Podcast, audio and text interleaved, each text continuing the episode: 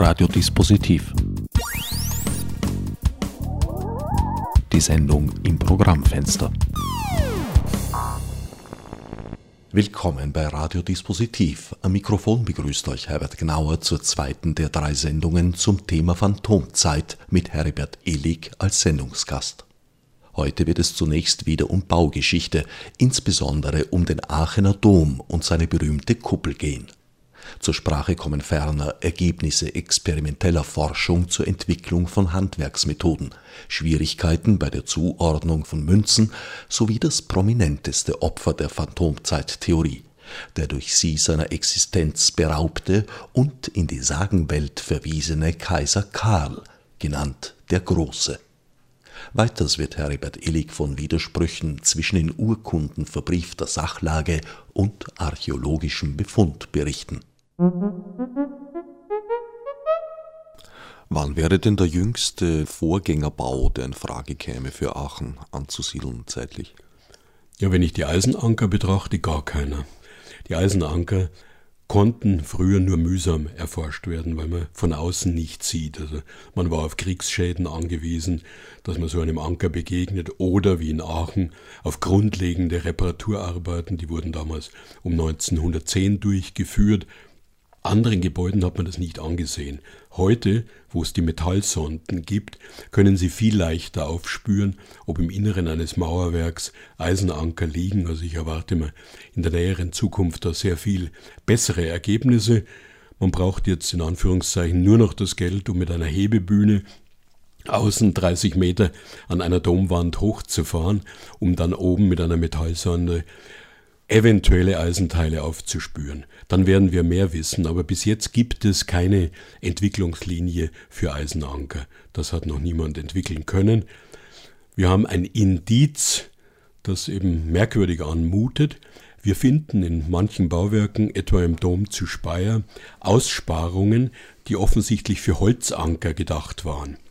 Am Anfang hat man dann gedacht, komisch, der Holzanker ist völlig verrottet, verschwunden, kann umso logischer auch nichts mehr tragen. Der Bau steht aber trotzdem noch. Und dann kam er gerade in Aachen darauf.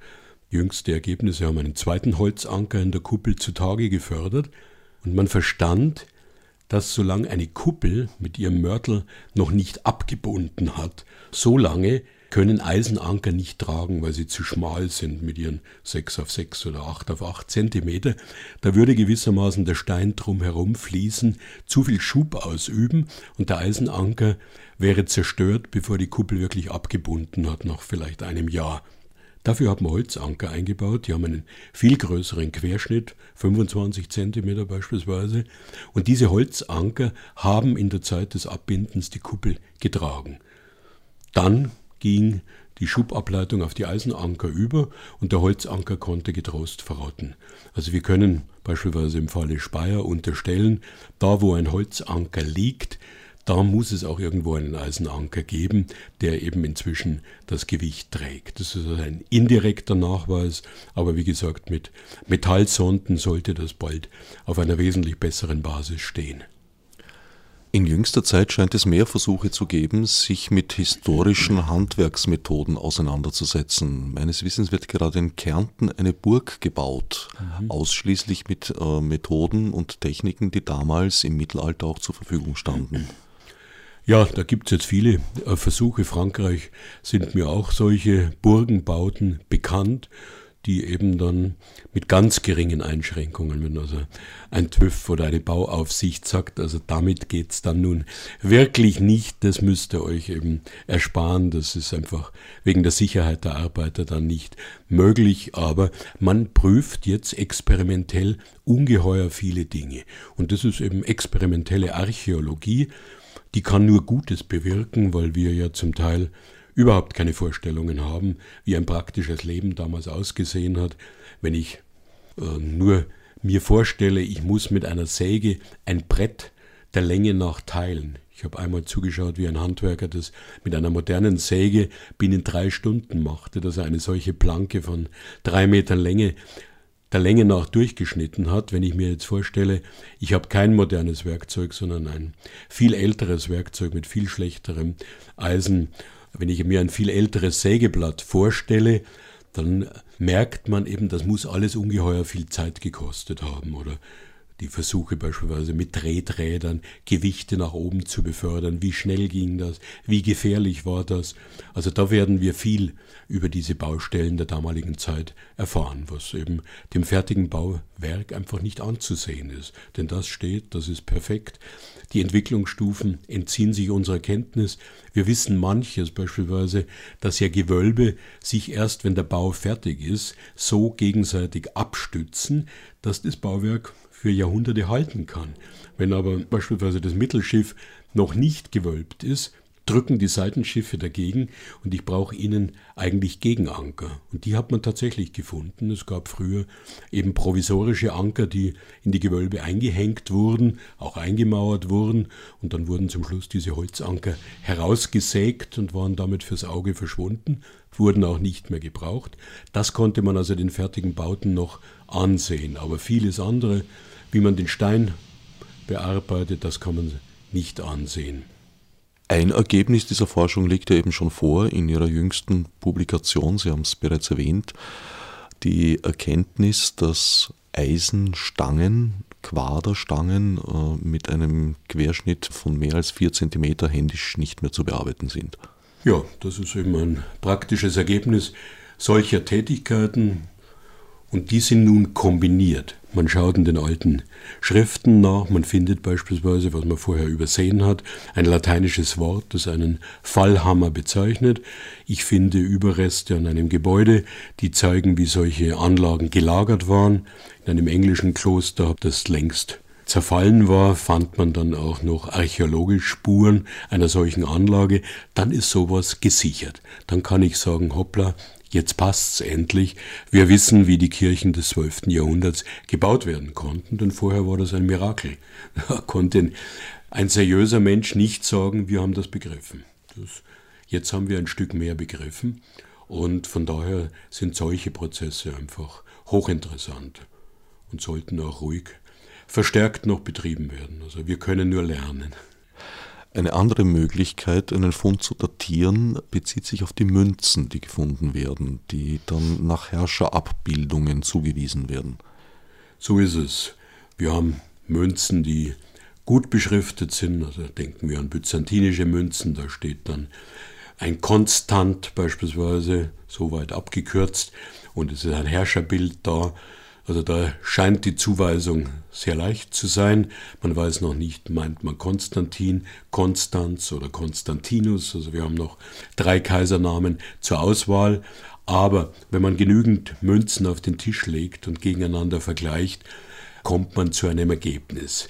Wenn man aber ganz kritisch ist, muss man sagen, weil die Münzen ja niemals eine Jahreszahl tragen, weil die Beschriftung oft eben auf ganz was anderes hinweist, was weiß ich, auf Glaube, Liebe, Hoffnung oder irgend sowas oder auf die ewige Roma, die eben über allem steht. Das sind keine spezifischen Aussagen. Also ich muss diese Münzen zuordnen. Und wie mache ich das? Ich habe gerade von diesem Tisch gesprochen, auf dem ich die ausbreite.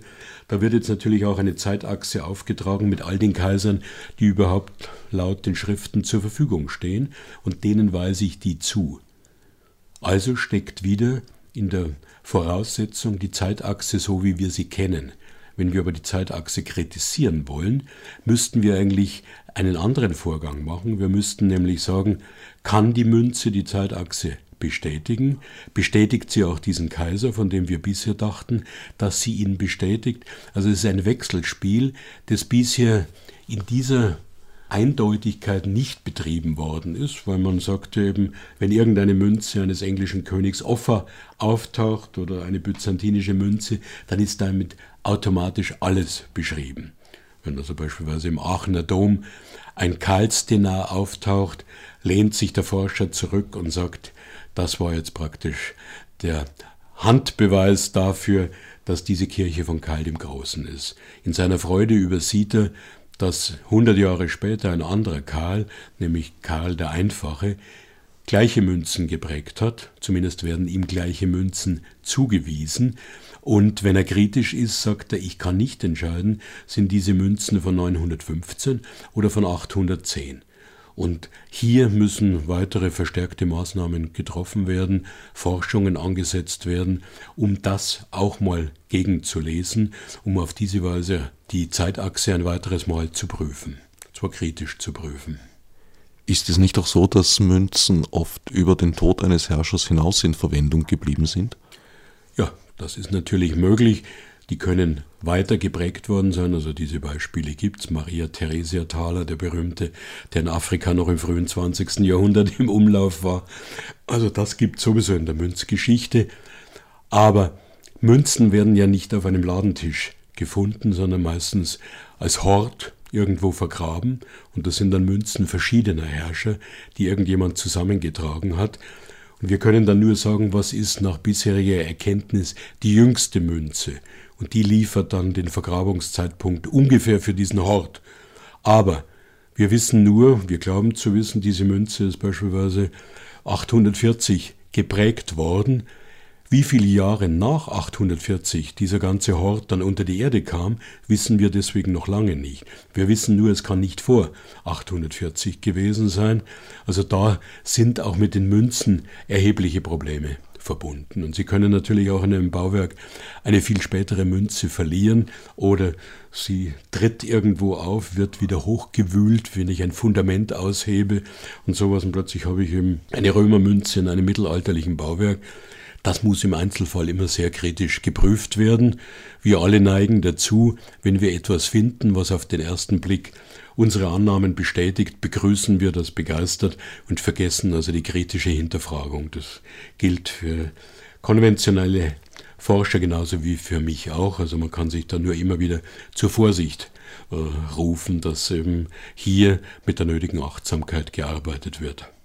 Da werden es künftige Archäologen leichter haben, die immer noch fehlenden Schillinge, die nach wie vor nicht in Euro gewechselt wurden, tragen immerhin ein Präge- bzw. Druckdatum.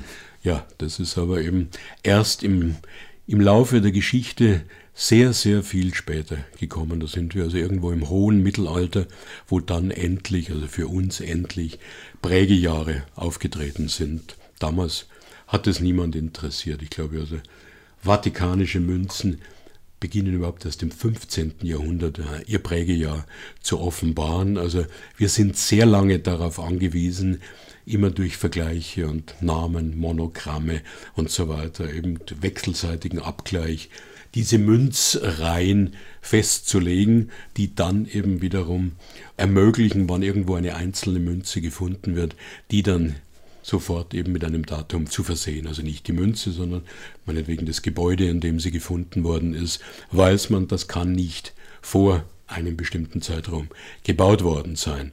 Aber wie spät danach, weiß ohnehin niemand. Also es gibt leider bisher keine Methode, die eben aus sich heraus absolute Datierungen liefern würde, die dann jeder Prüfung standhalten.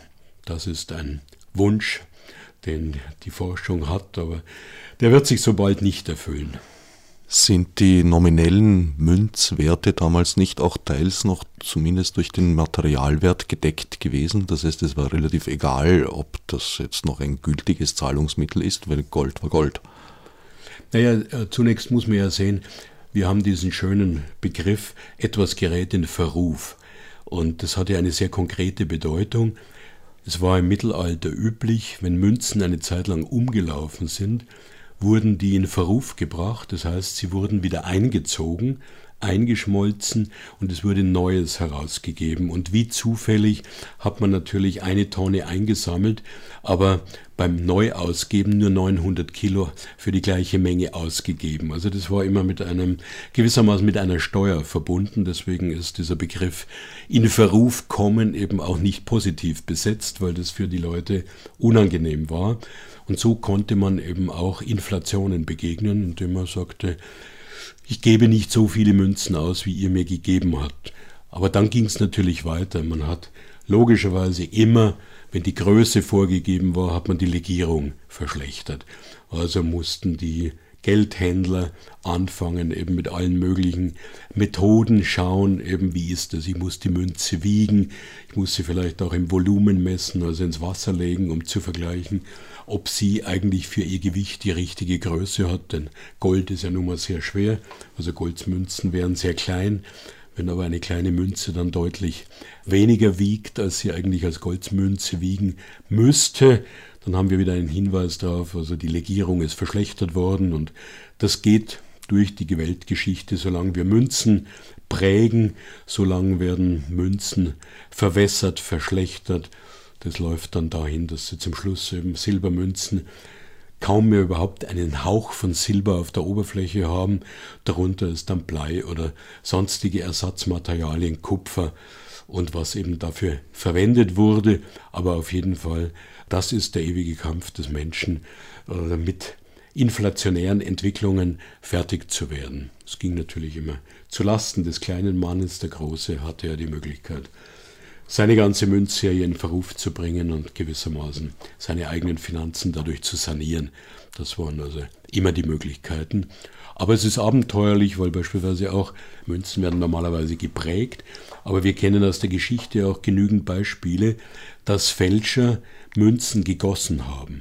Das ist also, war auch zur Perfektion getrieben. Man muss da mit der Lupe hingehen, um zu sehen, dass da Einfüllstutzen waren, wo in eine Form, die natürlich immer wieder verwendet werden konnte, dann eben dieses Material eingefüllt wurde. Und dieses Material war natürlich dann minderwertig.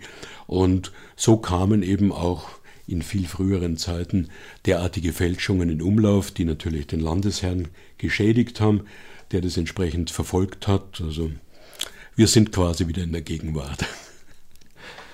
Prominentestes Opfer ihrer Phantomzeittheorie wäre Karl der Große.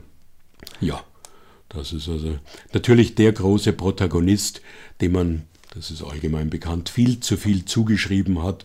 Er ist ja gleichzeitig ein Heiliger der katholischen Kirche, gleichzeitig ein Feldherr, der in 42 von 45 Regierungsjahren ununterbrochen Krieg führt, der alle möglichen Länder bedroht, Völkerschaften zwangsmissioniert, umsiedelt, tötet und so weiter, aber gleichzeitig die Wissenschaften verherrlicht, die Religion erhöht. Und so er ist ein Widerspruch in sich, ein fantastisches Komplexbild wie in einem Kaleidoskop, können sie fast alles herbeizaubern. Und das allein macht schon misstrauisch. Aber ich konnte dann in vielen Fällen zeigen, dass eben dieses ganze Reich, das ihm zugeschrieben wird, nicht zusammenpasst. Man hat ihm unendlich viele Bauwerke zugeschrieben.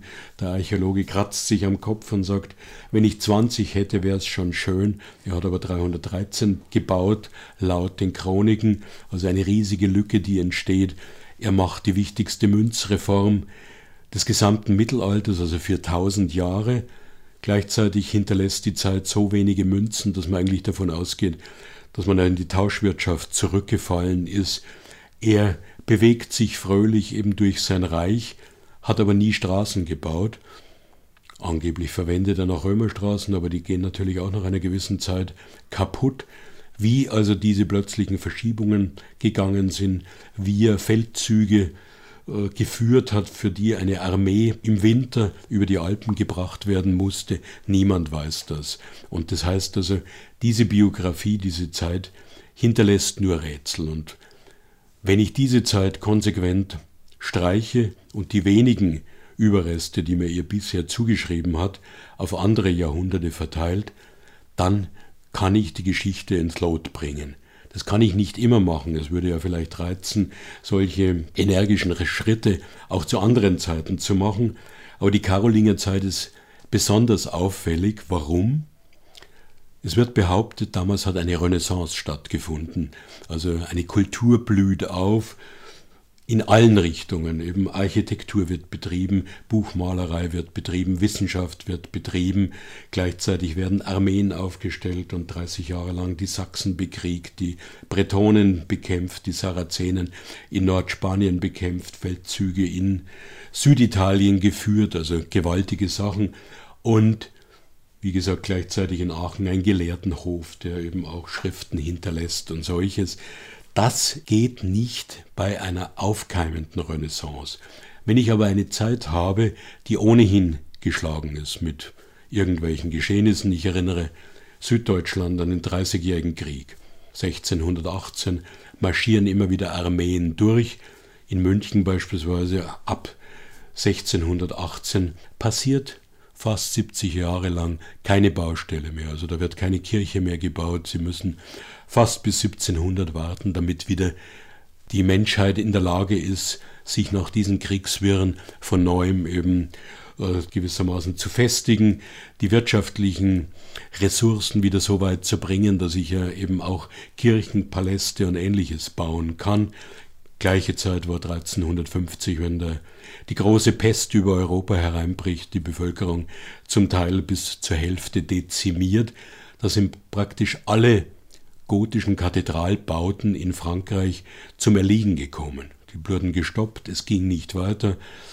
Auch Kölner Dom war betroffen, er bleibt endgültig allerdings erst ein Stück später stehen. Aber da merkte man, die riesigen Bauimpulse waren in einer Zeit, wo eben auch die Handwerker wegstarben und die Wirtschaftskraft eben einer Nation dramatisch zurückgeht, konnte man so etwas nicht machen. Also in solchen Phasen kann ich nicht erwarten, dass die Menschheit viele Dinge getrieben hat, die für die Nachwelt von besonderer Bedeutung sind. Aber gerade eben in einer Karolingerzeit, die berühmt ist für fantastische Buchmalerei, für fantastische äh, Elfenbeinschnitzereien, für fantastische Goldarbeiten, wo ich ja immer sagen muss, alle diese handwerklichen Tätigkeiten mache ich nicht unter freiem Himmel auf der grünen Wiese. Ich brauche ein gedecktes Haus, da muss ein Feuer geschürt werden für den Winter. Wo ein Haus ist, gibt es ein Fundament, das kann ich auch tausend Jahre später finden. Ich kann ja auch die einfachsten Hütten, wenn sie an den vier Ecken einen Pfosten hatten, dann kann ich diese Pfosten aufspüren die sind zwar nicht mehr erhalten, aber ich finde die Veränderung im Boden, die durch diesen Pfosten damals verursacht worden ist, das kann ich alles nachweisen. Also wenn einmal ein Fundament da war, kann es der Archäologe auch nachweisen.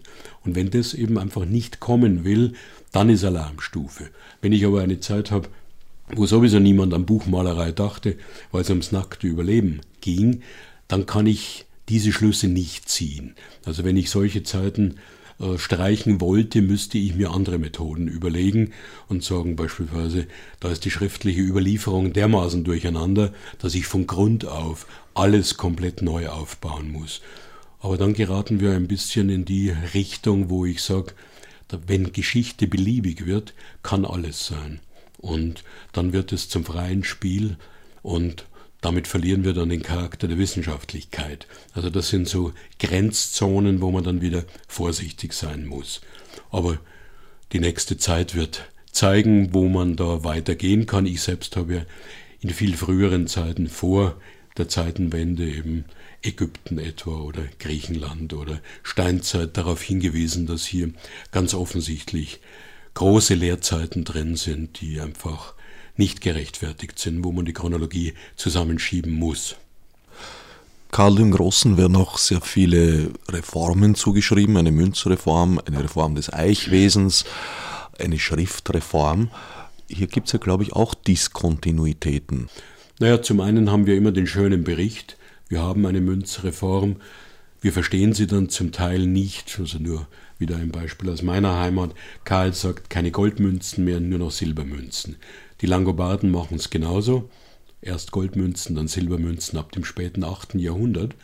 Die Bayern waren verschwägert mit Langobarden und Franken, prägen aber keine Münzen.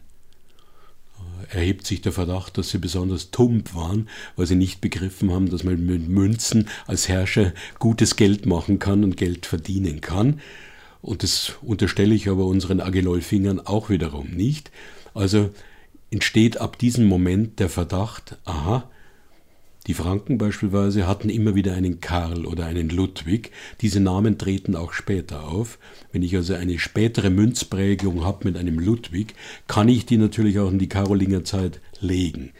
Die Agilolfinger hatten einen Theodo oder einen Tassilo. Diese Namen tauchen später nie wieder auf. Es gab also keine Möglichkeit, eine spätere Prägung zu finden, die einen Namen Tassilo trägt für mich ein Hinweis, hier ist gewissermaßen geschummelt worden. Man muss jetzt unseren armen Agilolfingern unterstellen, trotz väterlichem Beistand nie begriffen zu haben, dass eine Münze eben Vorteile hat. Gut, das ist also Münzreform. Bei der Eichreform wissen wir eine Nachricht, er habe sowas durchgeführt, wir rätseln dann, wie die Maße waren. Weder das Pfund ist exakt festzustellen, noch Hohlmaße sind exakt festzustellen. Also die Reform lässt sich eigentlich de facto gar nicht nachweisen. Wir haben nur einen schriftlichen Bericht auf diese Reform, aber was sie bedeutet, wissen wir nicht.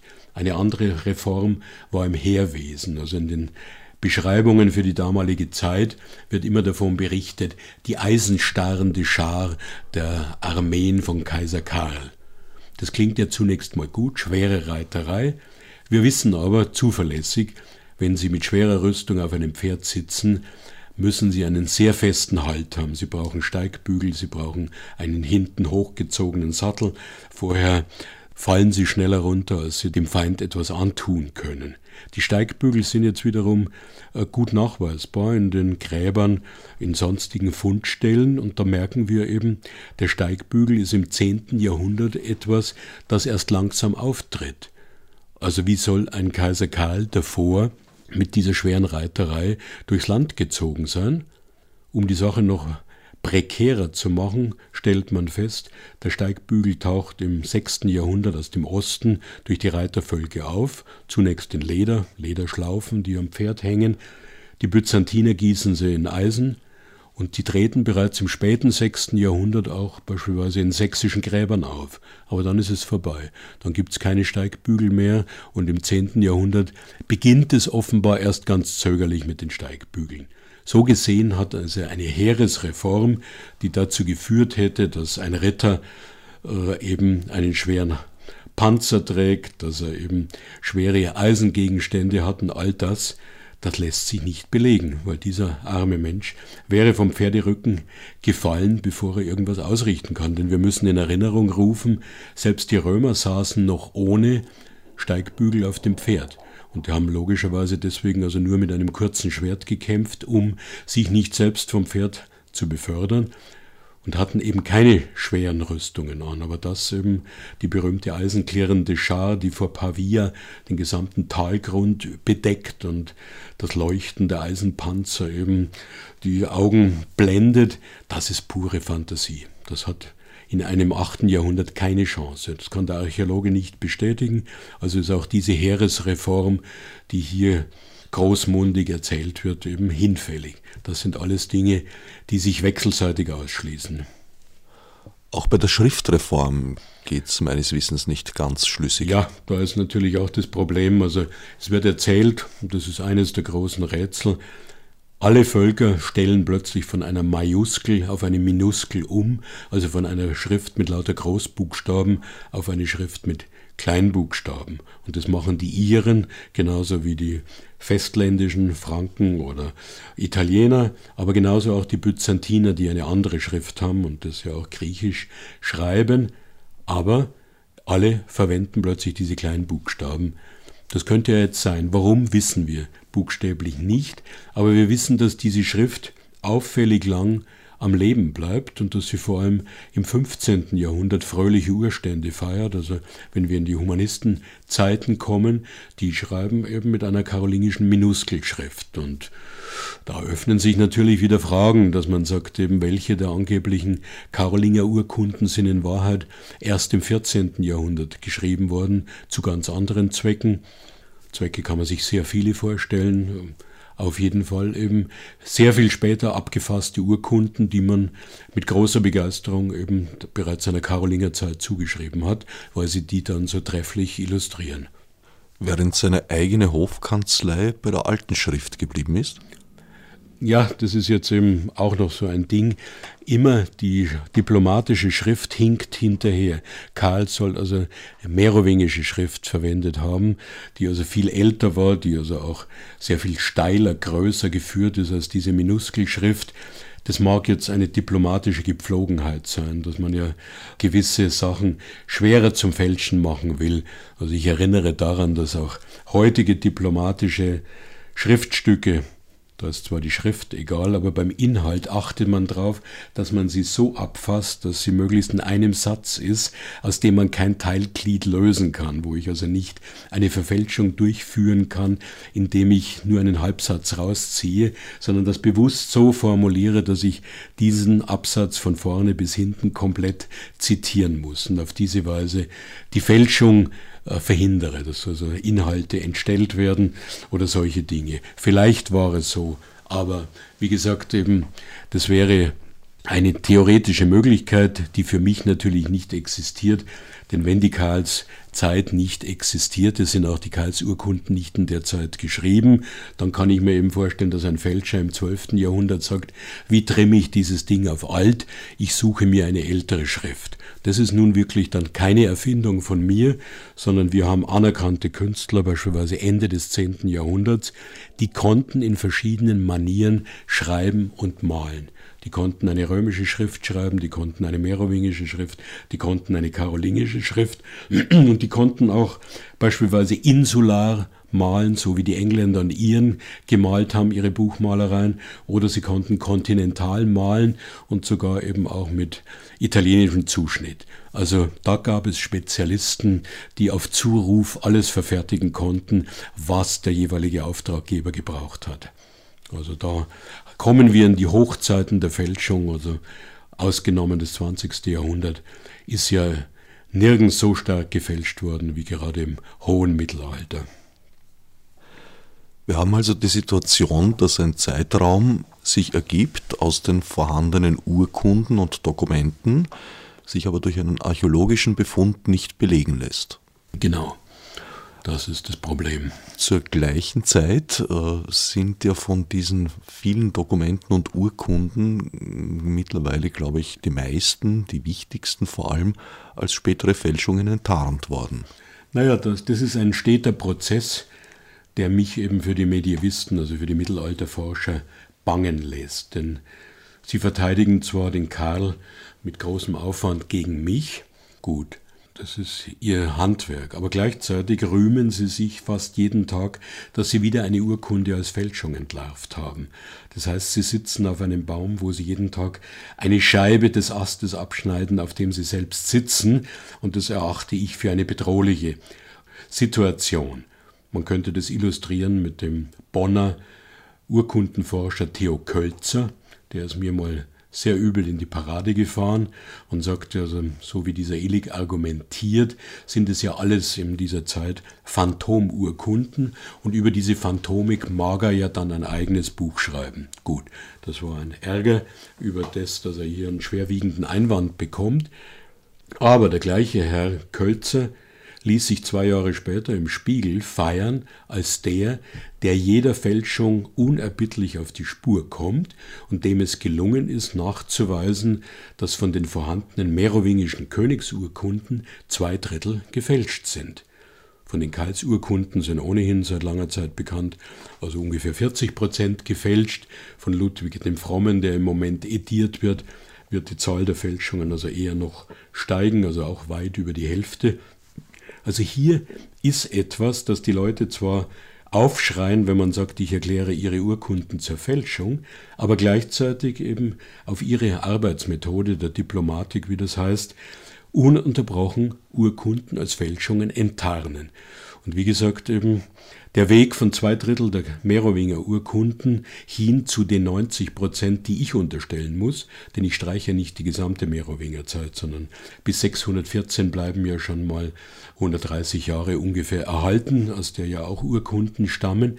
Also ich brauche nicht 100 Prozent fordern, sondern eben 90, 95, ich kann das nicht genau beziffern.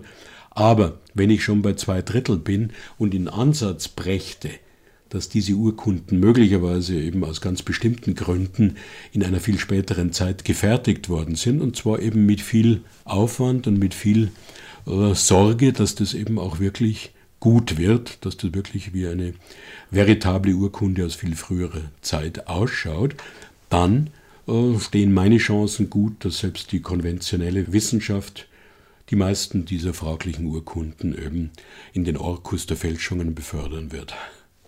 Wer könnte denn ein Interesse an einer solchen Fälschung gehabt haben?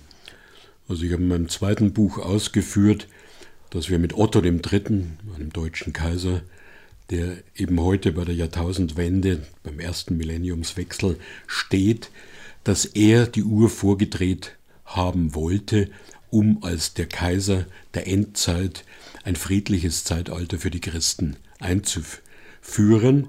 Er hatte die Möglichkeiten dazu, denn er hatte im Jahr 999 den klügsten Mann seiner Zeit zum Papst gemacht, den damaligen dann Gerbert von Aurillac als Papst Silvester II. in die Geschichte eingegangen und er hatte eine byzantinische Mutter.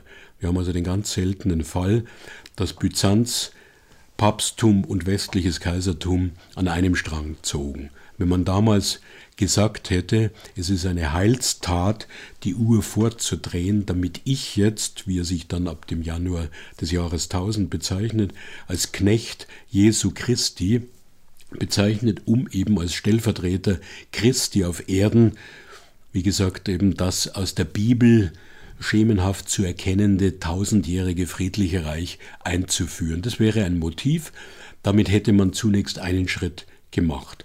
Papst und Kaiser ziehen am Strang, die päpstlichen Kanzleien machen den ersten Zuschnitt. Ich muss eben die Uhr vordrehen, damit habe ich ein Vakuum aufgerissen. Ich muss nun ungefähr 300 Jahre mit Leben füllen. Ich lege also erst eine Liste von Kaisern an, eine Liste von Päpsten und von da an setze ich immer mehr Fleisch an dieses Skelett, je nach Bedürfnissen. Beispielsweise es gab eine viel frühere Hochrechnung von christlichen Kirchenvätern, die sagten, am ersten Tag des Jahres 801 wird die Welt untergehen.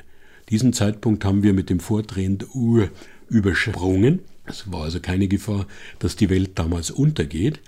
Aber man hat genau an diesem Tag, den der heilige Hieronymus damals vorgegeben hatte, die Krönung Karls in Rom festgesetzt. Der aufmerksame Zuhörer wird jetzt sagen, halt, die Krönung war doch Weihnachten 800, er spricht aber vom ersten Tag des Jahres 801. Das war die Rechnung der Reichsannalen. Dort hat man damals angeblich das Jahr mit Weihnachten begonnen, also 25. Dezember und 1. Januar fallen dann ins gleiche Jahr, also ins Jahr 801. Und damit konnte Karl rückwirkend das leisten, was notwendig war, denn man hatte eben gesagt, da kann die Welt untergehen, das jüngste Gericht sein, wenn sich nicht die Macht der römischen Kaiser und die Macht der Stadt Rom verlängert.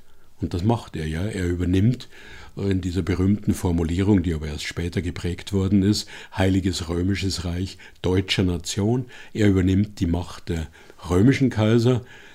Er stärkt die Stadt Rom, die ja auch also den Untergang der Welt nach sich zöge, wenn Rom untergeht, so die Fabel. Diese Gefahren kann er rückwirkend beseitigen und das ist natürlich eine schöne Sache. Die Krönung 497 Jahre im Voraus zu bestimmen und ich hätte tatsächlich eine politische Landschaft, in der diese Krönung stattfindet, absolut unwahrscheinlich. Also da spricht jede Wahrscheinlichkeit dagegen. Wenn ich aber diesen Zeitpunkt übersprungen habe und dann sage, ich habe hier jetzt ein leeres Feld, dann setze ich als erstes auf diesen Tag die Krönung eines spektakulär großen Kaisers. Der muss natürlich alles geleistet haben, der ist aufgeblüht mitsamt seinem Reich, der wird der größte in Europa. Das kann ich erfinden. Ich habe dann bloß das dumme Problem, ich muss diesen großen Kaiser wieder auf normalen Null zurückbringen, denn ich selbst bin ja nicht beliebig groß. Also muss ich jetzt in den Erfindungen feststellen, hoppla, da haben sich die Karolinger zerstritten und immer weiter ruiniert. Eben, äh, auch merkwürdige Krankheiten treten auf. Die Karolinger sterben immer wieder, immer jünger dahin, sodass eben pünktlich zu 911 der letzte Karolinger sich zumindest, also in Deutschland, um es jetzt so zu nennen, es gab noch kein Deutschland damals, aber in diesem deutschen Gebiet, sich der letzte Karolinger verabschiedet und damit etwas ganz anderes beginnen kann. Also Fälschungen haben auch ihre innewohnende Logik. Wenn ich eben zu einem Höhepunkt der Geschichte hinsteuere, den ich untermale mit Buchmalereien und was weiß ich, welchen Künsten, muss ich anschließend eine Verfallsphase einführen. Das leisten dann auch die Wikinger, die angeblich ja schon Karl den Großen bedroht haben und die dann das Karolingerreich immer weiter schädigen, gleichzeitig aber wieder ein Geheimnis in sich bergen, denn die Wikinger gelten als Handelsvolk, aber ruinieren gleichzeitig alles, was an den europäischen Flüssen überhaupt als Stadt steht. Handle ich mit einem Räuber, der mich stündlich bedroht und alles plündert? Eigentlich nicht.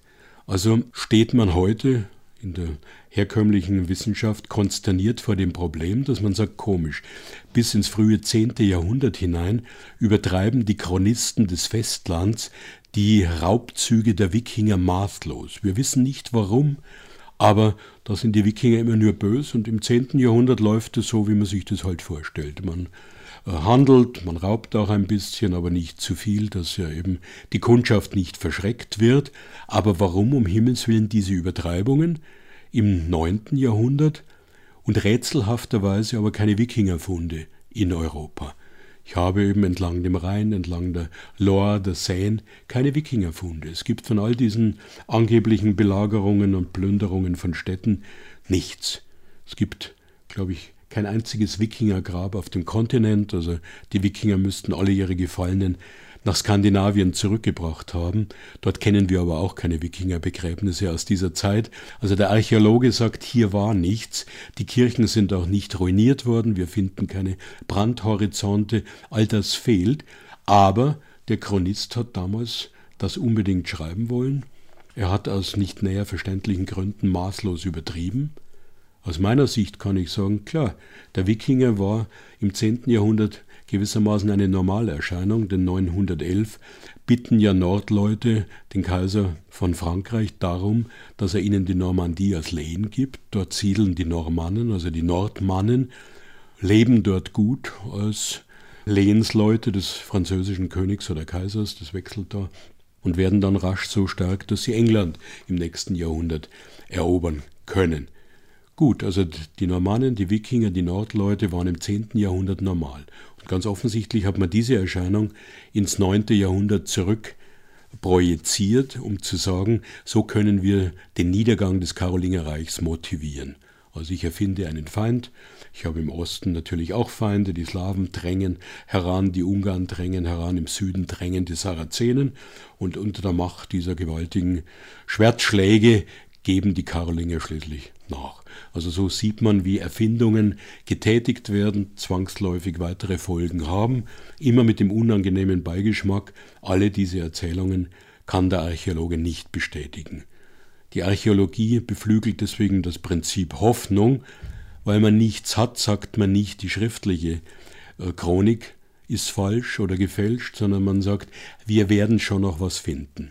Und das wird eben bis zum St. Nimmerleinstag immer so sein. Ist ja auch im Prinzip richtig. Also die Archäologie sucht und sucht und findet überall und mit immer besseren Methoden immer äh, tollere Dinge.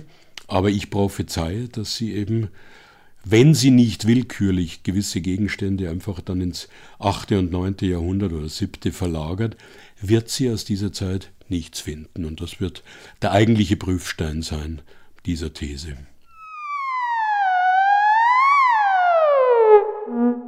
Womit wir das Ende des zweiten Teils des Interviews mit Heribert Illig erreicht hätten. Die dritte und letzte Folge wird kommenden Mittwoch, den 9.05.2012, 12 bis 13 Uhr zu hören sein. Alle Sendungen von Radiodispositiv werden nach ihrer Ausstrahlung online archiviert und sind auf dem Website der Sendereihe unter no-nah.net zu finden. Heute kann ich zwar mit keiner Green Conversation von United Sorry aufwarten, wohl aber auf den Salon im Grünen Nummer 2 hinweisen, der morgen Donnerstag ab 19 Uhr im Türkenschanzpark stattfinden wird Nähere Informationen sind auf den Websites www.brut-wien.at und www.unitedsorry.com zu finden. Fürs Zuhören dankt abermals Herbert Gnauer.